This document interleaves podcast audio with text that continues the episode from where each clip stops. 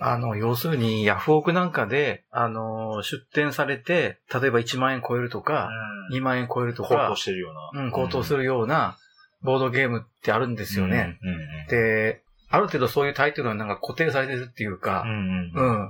なんかもうこういうのはレアで、うん。毎回出れば高騰する、ね。そうそう、毎回出れば、うん、うん。いちまんえん、僕の感覚で言うといちまんえん超えるっていうのが、一つ、問題ですよね、うん。そうそうそう。うん、で、最近あの新品でもいちまんえん超えるゲームあるんですけど、うん、例えば、オーディンとか、うんうんうん、あのー、ありますよね。サイズ、うん、サイズもいちまんえん超えてたかな、うんうん、まあで。新品でいちまんえん超えるっていうのはまあ、あるんですけど、まあそれは割と最近の話で、うん、で、基本的に昔は、ボードゲームというと大箱でもろくせんえんとかななせんえんとかはっせんえんぐらいで収まって。いちまんえんは超えない感じでしたね。うん、アムリコラでいくらまでとかな、アムリコラでもいちまんえん超えなかったと思うんですよね。うん、で、昔の、例えば本当にその、当時、出た当時の価格で言うと、まあ、よん、ごせんえんぐらいのものが、うん、うん。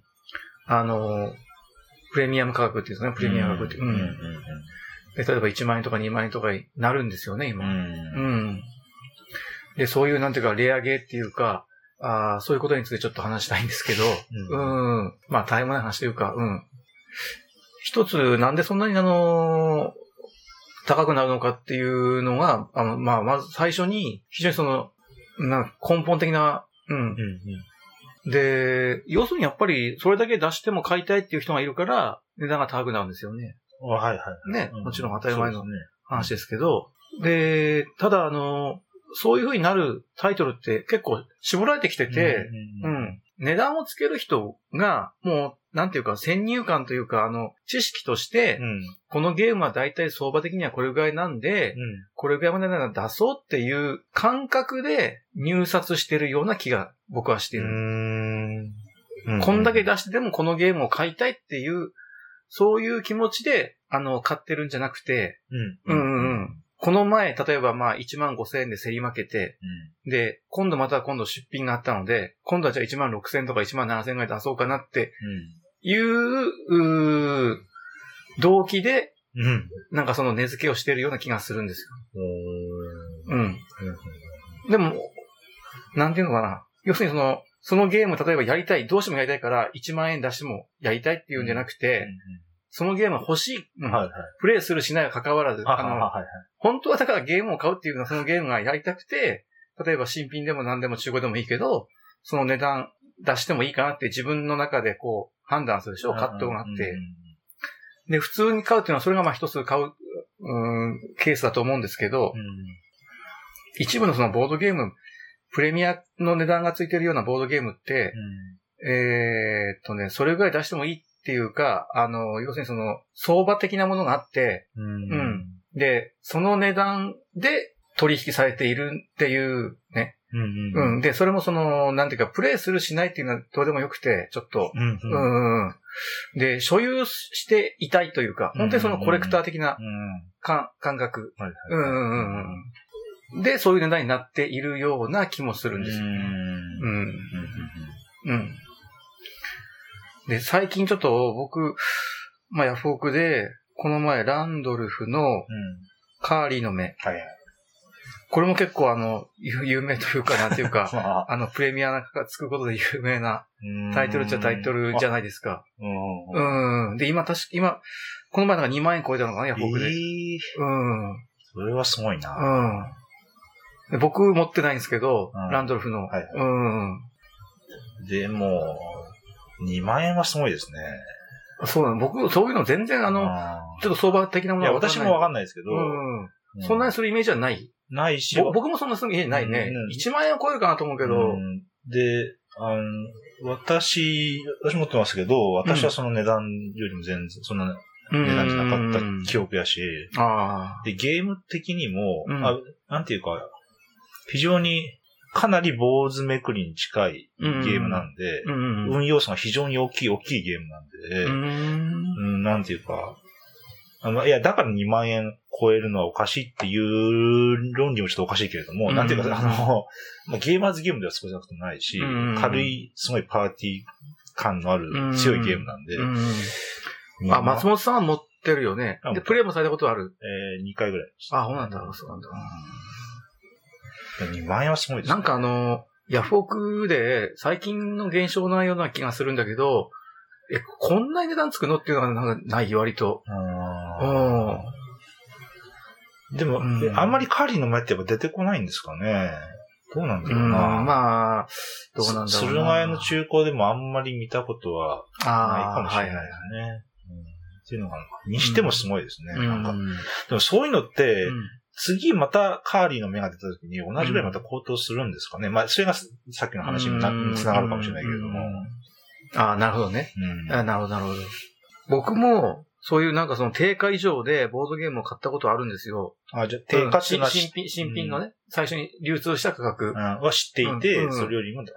で、僕最初ボードゲーム始めた頃に、あの、いろいろ情報を漁ってた時に、この話前もしたかもしれないけど、うんうんうん、あの、ラ、うん、あれやの一番のラが面白い面白いっていう ネ, ネットで、うんうん、当時は僕ボードゲームの情報源でほとんど、うん、あの、ボードゲーマーのブログとか、うん、あの、ネット上の情報、今、今もまあそうかもしれないけど、うん、それであの、プレイゲームとか、あの、で、ラーっていうゲームは面白いと。まあ、ツイッターとかもなかったですよね。そうだね。うんうん、で、クインツヤっていう有名な人が、うん、あの、作ったゲームで、あの、三大セリゲーの中の一つだし、うん、うんうん、いろいろなんかね、あの、評判良くて、でももう、もう僕始めた頃にはもうなかったんですよね、絶版で。うん。確か、ラってにせんねんより前かな。うん。うん、で、ヤフオクっていうのがあるっていうのを僕もその頃知って、うんうん、ネットオークションみたいな、うんうんうん。で、ボードゲームってあるのかなって調べてみたらあったんですよ。はいはい。うん。ジャンルとしてね。そうそうそう。うん、でね、その頃って今より全然出品数少なくて、ボードゲームの。うん、今でもまあ、覚えてますけど。うん、で、うん、ヤフオクってなんかその、その、そのジャンルで今何品いくと出品されてるって数字が出るじゃないですか。はいはい、出るから、うん、割とそこちょっと僕、注目してるとこがあって、うん、で、当時の数に比べたらもう今全然多いですよね。ああ、そうなんですね。ええ、そ, その頃は本当は私はまだ知らないから、うんうん。で、やっぱりね、あの、ラーがね、にさんこ出たんですよね、確か。うん。うんそしたらやっぱりいちまん円超えてて、いや、こんなお金出すのおかしいなと思ったね、僕最初。うん、おかしいな。うん。うん、だって、あの、サンクトペテルブルクとかその辺の時代、うん、サンクトペテルブルクが、あの、年間大賞取ったとか、そういう、うんうん、で、ろくせんえんとかななせんえんで大体のゲームが買えるような。うんうん、うんうん。ほんで、うわ、やっぱりこれぐらい出さないとダメなんだと思って、で、最初はちょっと、そんないちまん円以上出すのね、ためらって、そこまでお金出さないと思、出さないってね、決めてたんですよ。一つ壁ですよね。そうそうそう。うん、ただ、やっぱり、いろいろね、自分の中で考えているうちに、ちょっとどうしても欲しくなってきて、やっぱり。うん。で、ちょっとなんか自分の誕生日とかなんかで、あの、自分へのご褒美みたいなのがあったんですよ。で、いちまんにせんえん。いちまんにせんえんぐらいだったかな。うん。うん。そう。で、例えば僕がそれで、ラをいちまんにせんえんで買ったっていうのは、うん、やっぱりそのゲームがやりたくて、うん、面白そうだし、うん、やりたいっていう気持ちがあって、うん、で、そのやりたい気持ちでいちまんにせんえん払ったんですよ、ね。はいはいはい。で、さっきの話に戻ると、要するにその、なんていうか、レアなゲームで、うん、あの、プレミア価格がついてるような、あだいたい相場でいくらぐらいとか、うん、あそういう価格設定、があって、その値段で僕が輸送したわけではないんですよ。はい。はい。はい。はい。はい。はい。ちょっとそこが大きく僕二つ分かれると思ってて。うーんうん。で、なんかその古いゲームにその高い値段がつくっていうのは、うん、あの、理由としては今やっても十分面白いけど、うん、今は手に入らない絶版だから、うんうん、そういう風に高くなってしまってると。うん。うんうんうん。うん。まあ要するにあの、少なくない数の人が、あの、どうしてもやりたいと思うから、うんうん、あの、その絶版ゲームって数限られてるからね、うん、うん。値段がどうしても高く、高くなってしまうっていう、うそういうこともあるじゃないですか、やっぱり。うん。うん。うんうん、で、ラーなんかは僕はまあそうだと思ってて、うん、で、本当にだからそういうゲームっていうのは復刻されることもあるんですよね。ああ、はいはい。うん。で、ニューゲームズオーダーから復刻されて、確かに。うん。モダンアートとかいろいろ、あの、リプリントされるゲーム結構あるよね。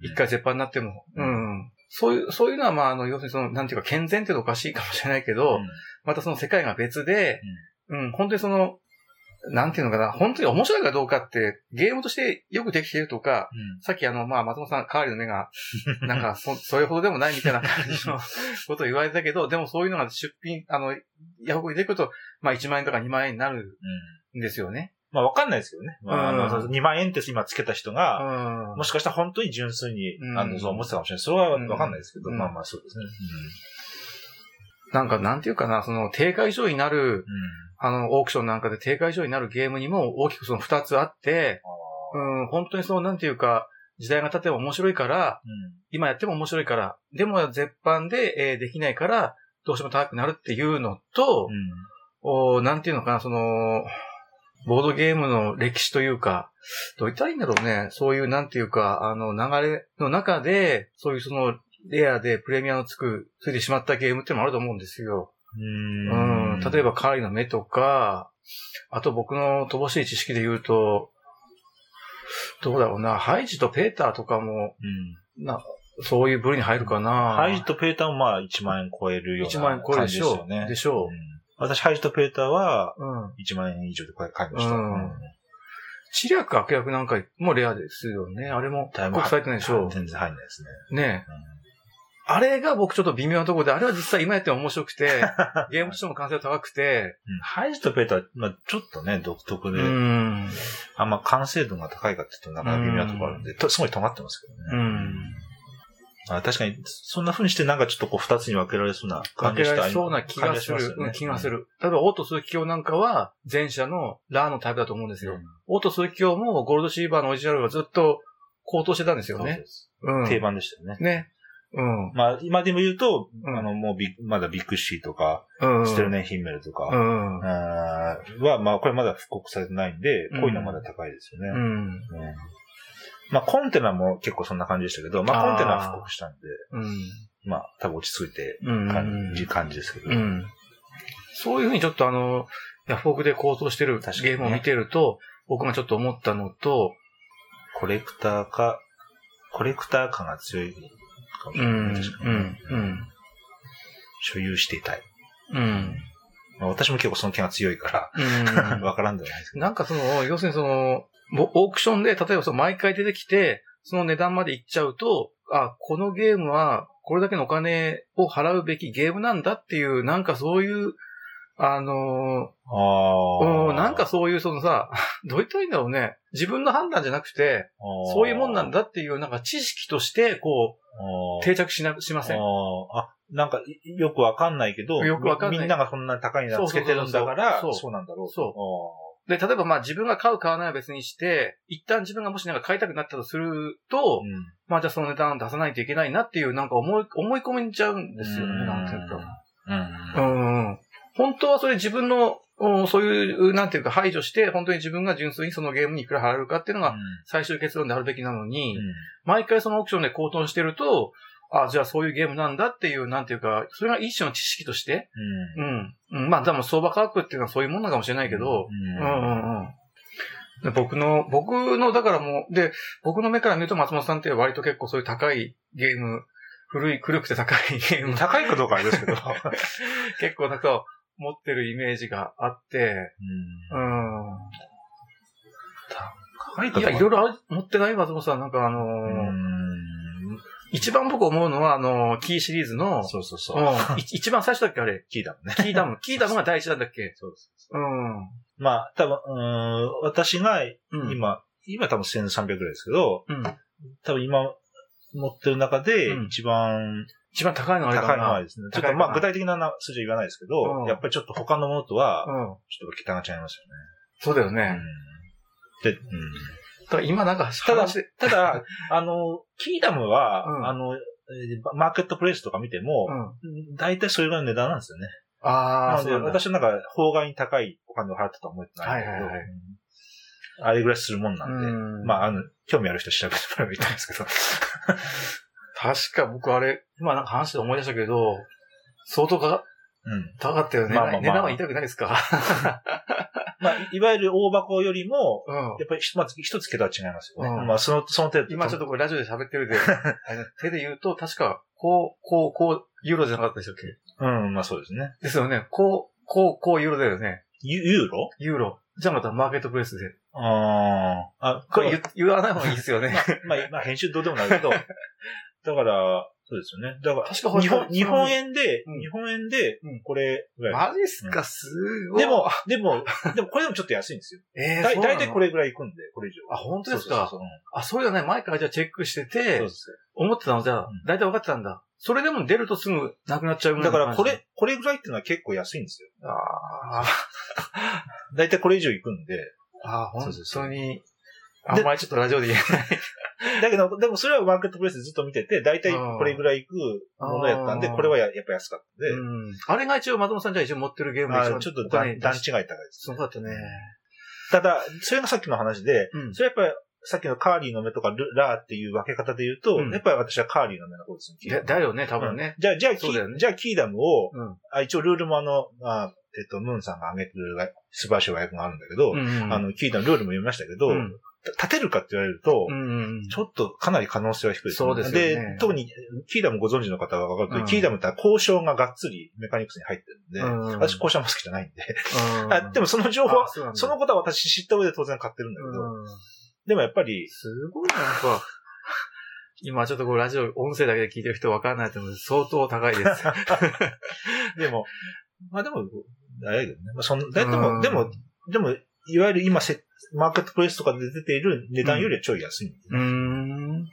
スクエアオンセールとか い, いくらぐらいだったんですかあれも、あれ初版でしょ松本さん買えたの。初版と、そうそうあ初版とあれはなんか。で、うん。そう、に、最初にだいに版持ってて、それはマーケットプレスだったんですね。うん、あの、コンポーネントがちょっと、しょぼいっていうか、ちょっとお、うん、廉価版みたいな。落ち、落ちるのはに版ですかで、その後、なんか豆みたいなの使ってるやつ。スポンジの、スポンジとね。うん、で、その後、初版を買って。初版が出て、それびっくりして、そうそう。飛びついたって感じ。それはヤフオクに出てたんですね。あ、ヤフオクなんだ、あれ。そうそうそうあれも結構行ったんでしょう。あれはまあ行ったような気がするな。まあまあ行ってる。うん、まあまあ行くよね、普通。あそのだいに版の方の、あの、スポンジの方のスクエアの人はちょっと今忘れましたね。うん、どんなにかは。ああ、そうなんだ。うん。そんな法外じゃなかったけど。スクエアもセール。あと、結構フリーゼの古いゲームって割とプレミア使わないなんか、あの、フレッシュミートとか、はいはい、あの、えっと、最初の、最初のアッセンヤとかね。アッセンヤ。うん、へぇー。あの、オーヤは辛いような、あの、一番最初のやつですね。ああ、はいはいはい。アッセンヤがリメイクしてオーヤは辛いようになったので。あまだあの、緑色にこう手書きで書いてある。あ, あと、偽金作りとかですね。偽金作りね。うんうん、偽金作りは僕も入手できたんだけど、結構そうだよね。フリーズの古いゲームもなんか同人っぽいところがあったから、そうそうそう昔は数が限られてて。ツーエフ スピード。そうそうそうそう。うんあの、初期のフレッシュフィッシュ。まあ、あれは ディービーシー じゃないけど、うん。うん。あのカニバリズムがテーマになってるのフレッシュミート。フレッシュミートもだいたいいちまん超えますよね。うん。いちまんえんは全然余裕で超えるじゃない、うん、に、さんまんいくんじゃないですか、絶対、うん。で、あの、東京、東京ボードゲームフリーマーケットで出てて、うん、私はあんまりテーマ的に嫌いなんで、私は買わ、買ってなかったんですけど、買わなかったですけど、それなんかまあまあ超えてた気がしますね。うん。うん、あ、で、今ね、あの、東京ゲームマーケットで話してたんですけど、要するにその、昔、ナイトフライトシュピーレとか、はいはい、ああいうレアなゲームを専門に集まっ、うん、扱ってるところがあって、で、そこで、はっきりこれ、このゲームはいくらで売るっていうのが出てたから、うん、なんていうか、一つ、あの、このゲームはその、相場が大体いくらなのかっていう参考になったかもしれないね、うん、そこで。その、うん、今、ナイトフライトシュピーレってあれですよね、もう。うん。うん、ちょっと。ナイトフライトシュピーレね、一回活動休止期間があって、うん、復活するって言って、言って復活ちょっとしたんだよね。うん、で、それでの結局なくなっちゃったんだよね。で、だから本当に最近ね、うん、始められた方はナイトフライトシピリっていう存在もちょっと知らない人もいるかもしれないけど、すごいレアな。そうそうそうそう。あれで私、いろんなゲームを初めて知ったことも多かったし。そうだよね。うんまあ、結構ゲームマーケットで出てた、あの、値段設定はかなり高かったですけど、あまあまあそ、まあまあ、しょうがないよなって感じだけど。結構指を加えて見てるとこあったよね。ありましたね。あの、本当にゲームやっぱあるけど、そんな本当ベルリナーとか、うん、あの、あの小箱とかでも、うん、結構普通にごせん、ろくせんえんついてましたもんね。ああ、なるほどね。要するにその新品でせんごひゃくえんとかせんはっぴゃくえんぐらいの、そういうカードゲームがごせんえんとかろくせんえんになってたって、うん。ただまあ、それはやっぱり当然、そ, それを仕入れてたわけで、それも安くないでしょうから、うんうんうん、それにしょ、それで商売するんだったら、まあ、それは当然だと思いますし、うん、それこそあの、ちょっとこの間話した、ね、ランドルフの、うんえっ、ー、と、冷たい料理の熱い戦いの、うん、その、逆、違う、軍事テーマバージョンのやつ、うん。あれも、売ってたし。ああ、そうなんですか。そうそう。何してくな、ちょっと名前忘れたけど。うん。勲章を集める気がするんだね。そうそう。で、僕、他に松本さんいろいろたくさん持ってるよね、いろいろね、やっぱりね。うん。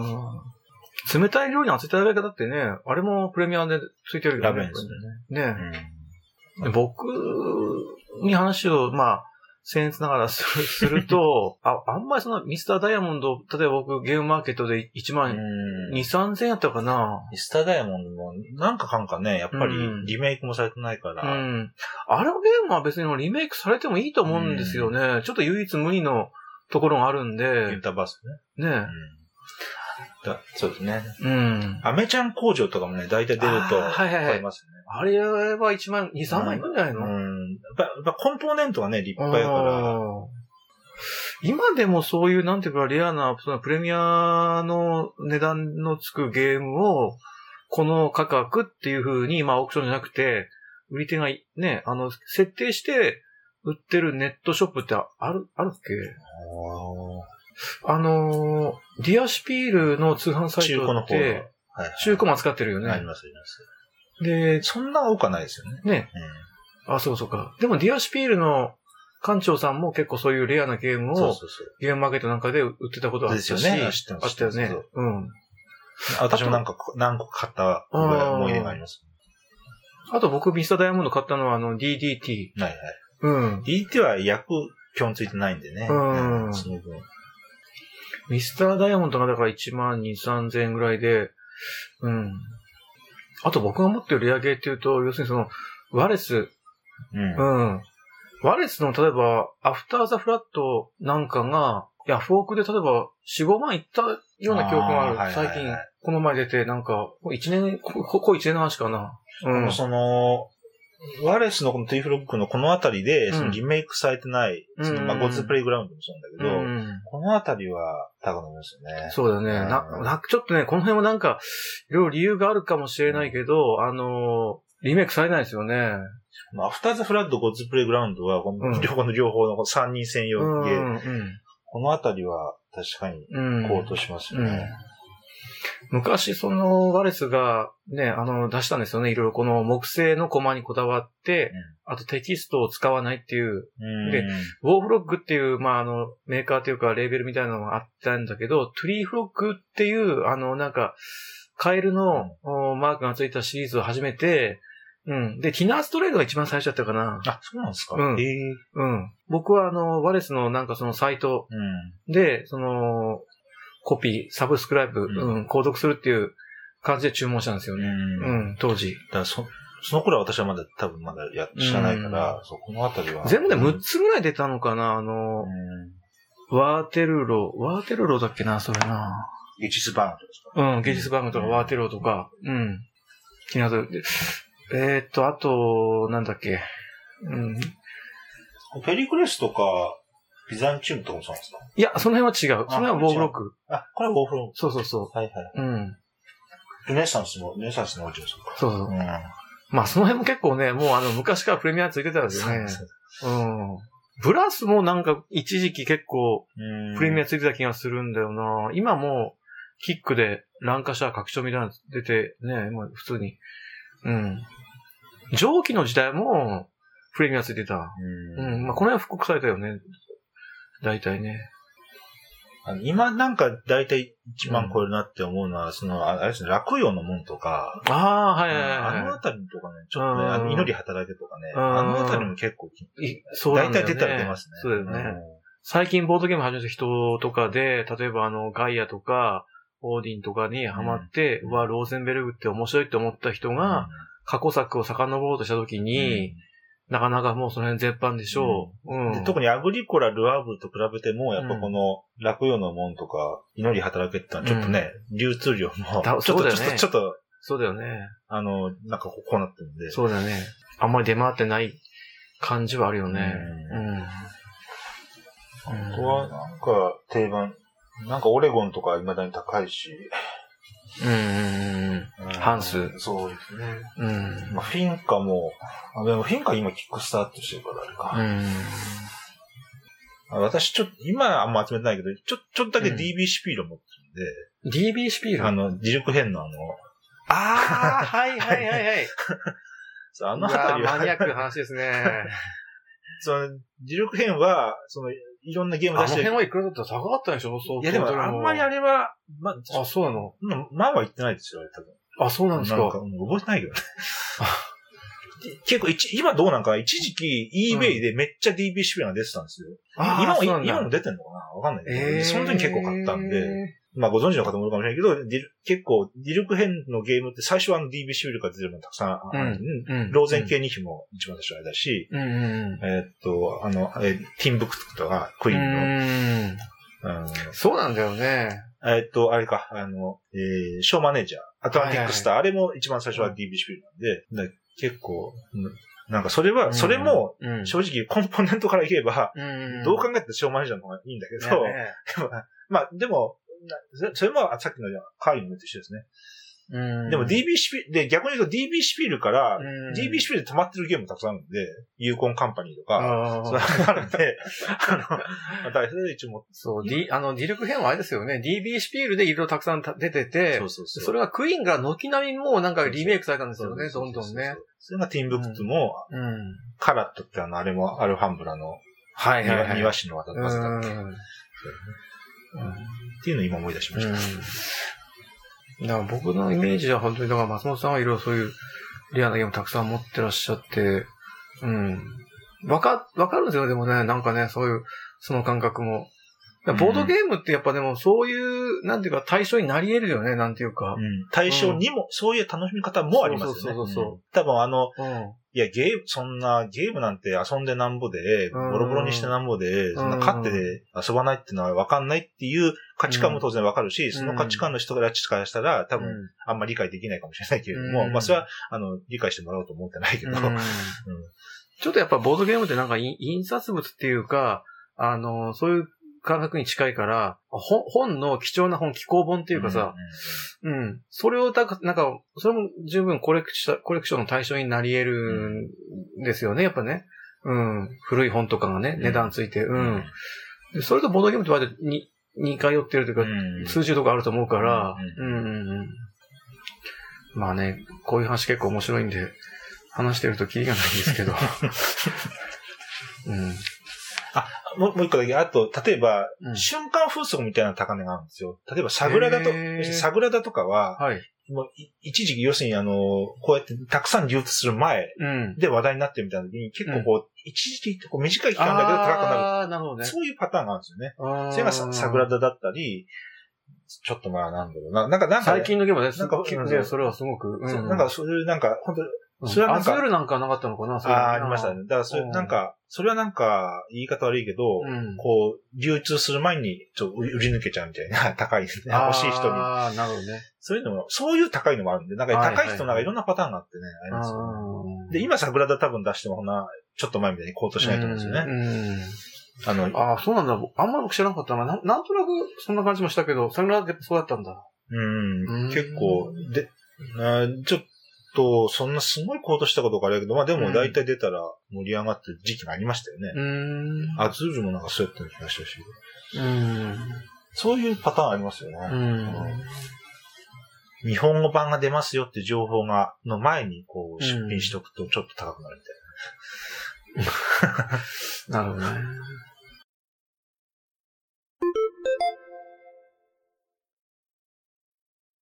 じゃあ、永遠の始まり。はい、からいきますかね。はい、ええー、っと、エッセの新作ですよね。うん、うん、で、作者は、えー、リーネック、うん。リーネックですね。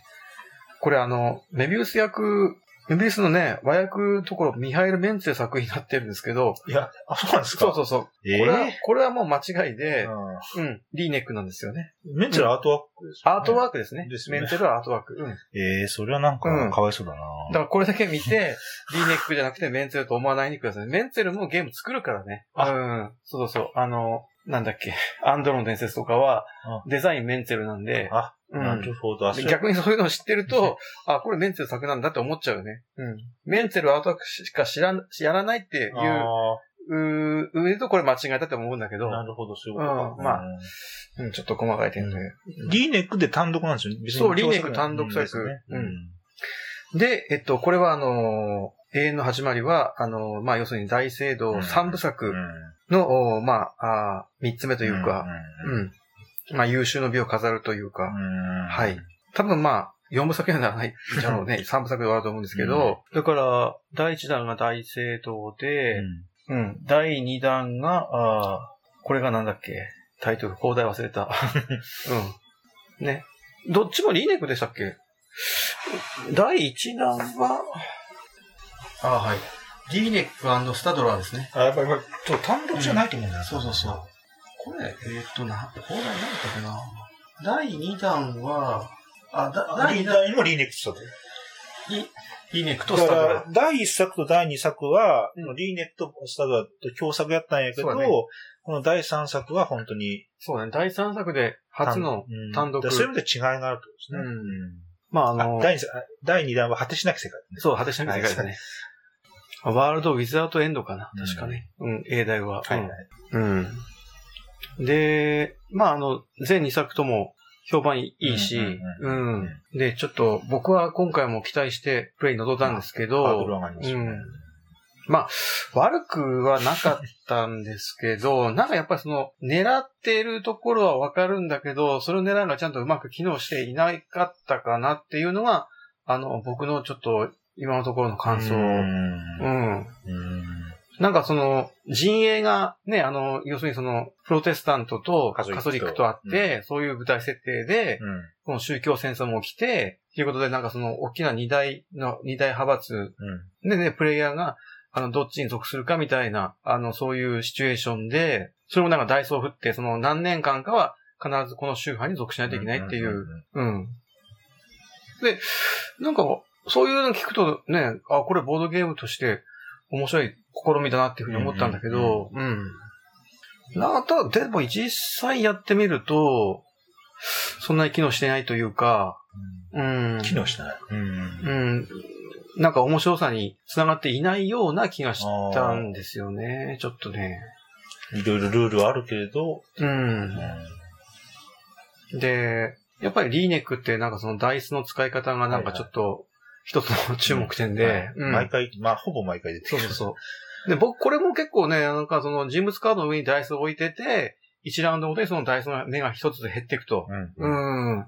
要するになんかその人物をあのプレイヤーが要するにその雇用していて、何年契約で雇用してて、えー、その間は働いてくれるみたいな。うんなんかそういう感覚。うん。で、えっと、あ、じゃあでっかい目のダイスを置いときはずっと使えるじゃんってなるんだけど、うん、その間はそのカードの上にダイスがずっと残り続けることになるんで、はいはいはい、ダイスっていうのは数が限られてるんで、うん、たくさんの人物で雇って、そこにたくさんダイスを置いちゃうと、うん、あの、後半で出てくるこのボードの隅っこのロンデルみたいなところの、はい、えっと、うん、アクションの選択肢が、もうほぼ一択とか、うん、ダイスが少ないから、なっちゃうっていう、さっきハトさんが言った狙いどころっていう一つはそれだと思うんですけど、で、で、それがどんだけ機能してるかっていうことな、なのかなと思うんですよね。まあ、他にもたくさんあると思うんですけど。うんうんうん、ちょっとで、そ、それもあるし、あの、なんかね、一部の人物からのちょっと、強さがちょっとね、この人は強いとか弱いっていうのははっきり感じられた気もしたんだよね。で、えー、この間のセッションは、その、うん単純にもう何点獲得する ?に 点でしたっけ、うん、で、あの、人物の効果としてにてんもらうやったかな、はいはい、っていう人がいて、はいはい、で、まあ前の時は、ハトさんがそれふたりぐらい置かれてて、うん、で、その上にごとかろくの目のを置いてたんで、うん、もう毎回よんてん入るみたいな感じで、はいはいはい、で、えー、まあ最終的には、飛行はしたんだけども、うん、あの、ゲームの途中は、いや、これちょっと、うん、どうなんだろうみたいなのはありましたね。うんうんうんうんそうだよね。結局その、カードはこれ、ペロってめくられて、それが無条件で同じ土俵に並んで、うん、別にそのコストが高くなるわけでもなく、普通に雇えるので、うん、ちょっとその辺の運予想はちょっとね、荒いかなっていうか、うん、なんていうか、うん、ちょうど運がいい人がいい人を雇えるみたいな、うんうん、ちょっとそういう感じもして、うん、確かに、各この、山でその次の次ぐらいまでこうね、次, 次に出てくる人物がなんか見えてるわけでもなく、一枚だけペロってめくれて、だから前の時もなんか二つぐらい、いや、こんなゲームの序盤でこんな人物雇ってもあんましょうがない。確かね、商品をなんか売るみたいななんか人物が二人ぐらい出てて、いや、商品売るも何も、こんなゲームの序盤でまだ商品まずもらえなきゃいけないのに、こんな人物今雇ってもしょうがないってなると、その人物は誰も雇わないからずっとこのカードに残り続けたままで、っていうのはちょっと覚えてるんですけど、確かにそのなんか今、今思い出すとなんかその噛み合ってない感、チームハム感は、まあ、もちろんハードルが合わせたのもあるんだけど、うん、その分ちょっと、うーんっていうのは、うん、あってあ、私の印象は、だから、この間のセッションもおっしゃったけど、その、うん、えっと、カソリックとプロテスタントがあって、うん、その、決算が起こった時に、うん、多数派だった方の、うん、えっと、宗派でなければ、うん、その、置いてあった家、家ごとも焼き払われて、なくなっちゃうと。はいはいはい、うん、ペナルティとして。で、あれがでかくて、うん、で、この間のセッションの時は、その、一人、ちょっと、その宗派で、ちょっと裏目裏目になってた方がいて、うん、で、その方はもうもの、そのかなり他の得点と、うん、他の方の得点よりもビハインドがあったんですよね。うん、要するにな、なんていうか、えっと、そこで失敗したらちょっと挽回ができないというか、うん、っていう、うセッションやったんですけど、うん、それも、まあ、厳しいっちゃ厳しいんだけど、なかなか、うん、うーんってなると、うん、その、なんか、あんまり、大きなものに巻かれるみたいな感じになって、なんか、はいはい、あのあ、その焼かれるのは嫌だから、うん、っていう感じになって、そこも、そこもなんかさっきと同じで、ちゃんと機能してるんだろうか、どうなんだろうっていう感じは、そ, その宗教戦争のところがね。うん、だまあただまあ、全然一回やっただけなんじゃないんですけど。うんで僕、こうして見てみると、やっぱりあの、さんさくやってみて、まあ一番僕高く評価したいのはいちの大聖堂。うん、あれは本当にもう僕今やっても面白いというか、あのワーカープレイスメントの傑作だと思ってて、うん。うんうん、で、にとかさん、ね、要するにその、果てしなき世界とか、この永遠の始まりっていうのは、ちょっとあの、なんていうか、イベント的な揺らぎのちょっとが強すぎるかなっていうか。うん、ああ、この、うん、永遠の始まりもイベントありましたよね。そうそうそう。そうそうそう。そう。で、ちょっと翻弄されすぎる気がするんだだよね。で、で、それはそのケン・フォレットのその原作ある、があるから、そういう風に、あの、デザインされているのかなっていう気もしないでもないんだけど。うん、確かカソリックの人だったらにてんヘルトがありましたよね。そうそうそう。うん。それいきなりなんかね、何の悪いこと何もしないのに、カソリックというだけで。で、そのなんか、うーん、まあなんかすごい悪い印象悪い印象ばっかりあれですけど、うんだから、それこそ果てしなき世界もイベントあったんだけど、うん、あれは最初にバンってめくられて、うんこん、まずこんなイベントですよってなって、うんうん、うわぁ、こんなイベントかマジでって言いながらも、うんうん、まあなんとかその中でやりくりするっていう、まあ、あもがき苦しむような感じだったんだけど、あの、永遠の始まりはドーンってなって、うん、はい、カソリックの人、えっ、ー、と、うん、なんか、なんだっけ、あの、イベント、イベント無効チップを払わん限りは、なんかにてんです、にてんマイナスですみたいなのが、ええー、みたいな、そんなの今起こるのみたいな、うん、なんていうか、小説が原作で、それのゲーム化ですっていう時に、うん、その小説のいろんな要素を、うん、まあイベントカードにしてるっていうのが、うん、まあそれ自体もちょっと安直だと俺は思うんだけど、うん、まあだとしても、うん、そのイベントの処理の仕方っていうのがあって、うん、それがちょっとやっぱりこの永遠の始まりは、うん、なんか、また果てしなき世界でもなんか、なんか、アメゲーよりっていうか、うんた、ただただ単純にイベントカードドーンみたいな感じがした。ちょっとあの、ルール間違ったらごめんなさいですけど、なんか最初はそういう印象があって、うん、うーんいやなんか、なんだかなって感じがしました、ね。うんそこはちょっとね、そういう側面がちょっと強くなりすぎると、本当になんか人生ゲームで、ダイス振ってさんが出てさん進んで、はい、じゃあじゅうまんえんもらえるみたいな、そういう世界になっちゃうんですよね、ちょっとね。で、そ、そう考えればいちはなんかすごく完成度が高い、合致したゲームだったなって。で、思ってて。で、私多分、私大聖堂のいちって、正直でいっかいしかやってないんですよ。うん、ああ、そうなんですかであ。あんま覚えてないんで、うん、いちの大聖堂ってイベントカードだったんでしょうっけ？いや、イベントなかったと思いますけどね。僕もはっきり覚えてないな。あったかなただだんだんそのなんていうかあの職人みたいな人がだんだん強くなってって、うん、職人っていうのはなんかこういうリソースを払えばこういうリソースを作ってくれるみたいな人なんだけど点数とかなんか引いてそれを置く、うん、置くんでしたっけなんかどうだったかなもう僕もあんまりはっきり覚えてないけどでもだんだん強い人が出てくるのがすごくなんていうかそのゲームの盛り上がりとうまくマッチしてて、自分で先々ああいう人が出てくるっていうのが分かってて、そういう戦略が組み立てられるんですよ、なんていうか、大聖堂は。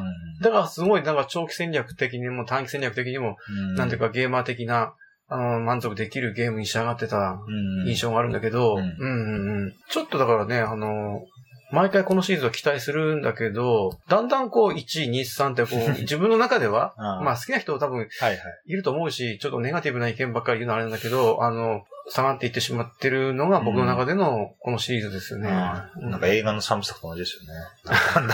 映画の三部作映画の三部作って何何の、どの映画？いや、だって、例えばバックトゥザフューチャーみたいな。あ、ワンが一番評価高くて。そうそうそう、はいはいはい。まあ、ツーもなんとかあれだけど、うん、スリーってなんかね、うん、なんかいきなり成分域のテーマで何みたいな。うんなんかね、あの、リーネックって、毎回ちょっとなんかね、期待してしまうところがあって、なんか、好きなんですよね、なんかね。基本的には好きなんだけど、うん、でもやるためになんかちょっと、今一歩っていう感じのちょっとする人、僕の中ではそうですね。やっぱそのなんか、やっぱ大聖堂とか、うん、あとまあ、キューバ。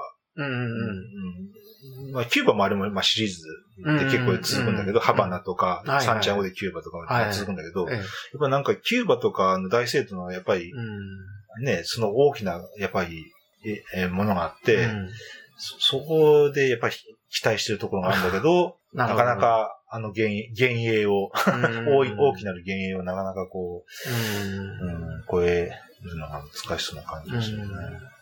ちょっとでもまあ、応援したい、な、なんか応援したくなるんだよね、リーネックってね。ど、ど、僕の中ではそうなんだけど、なんかこう毎回応援したくなる。今度は結構、きっとなんか本当にいいゲームを作ってくれたに違いないみたいなちょっと結構リーネックはあと得点がタイトなんですよね大体。ええー、あそうなの、うん。まあこれもそうやったけど、うん、結構キューバもそうですけど、うん、にてん入るいってん入る、うん、いってん入るにてん入るみたいな。あ結構そうなの、はいはい、これちょっともうちょっとこれは大雑把だったかな、うん。で結構得点私は得点タイトなんだけど好きなんで。うんそういうのもあって、うんうんうん、毎回期待するんですよね。うんうん、まあなんか、どうなんかな、うん。まあ、なんか毎回その、あ、あんまりこれと全く同じような似た仕組みってないよねっていう仕組みは盛り込んではきますよね。それはあるね。あ、どこが好きなのかな、うんうん、そのなんか、オリジナ、オリジナリティのある、そういうなんかメカニクス仕組みを、うん、なんか意欲的に毎回、うんうんうん、あまあ、それがね、機能するか別として、盛り込んでくるところは、だそれは、それは、これもそうですよね。そうですね。あそこのダイスのところも、あれは非常に、そうそうそうあの、オリジナル、いいなと思って、ね、アイデア、アイデア、アイデアショー。カードに人が乗ってね、そうそうそう一つに減ってくるのは、僕、あれすごい好きなんだよな、うん、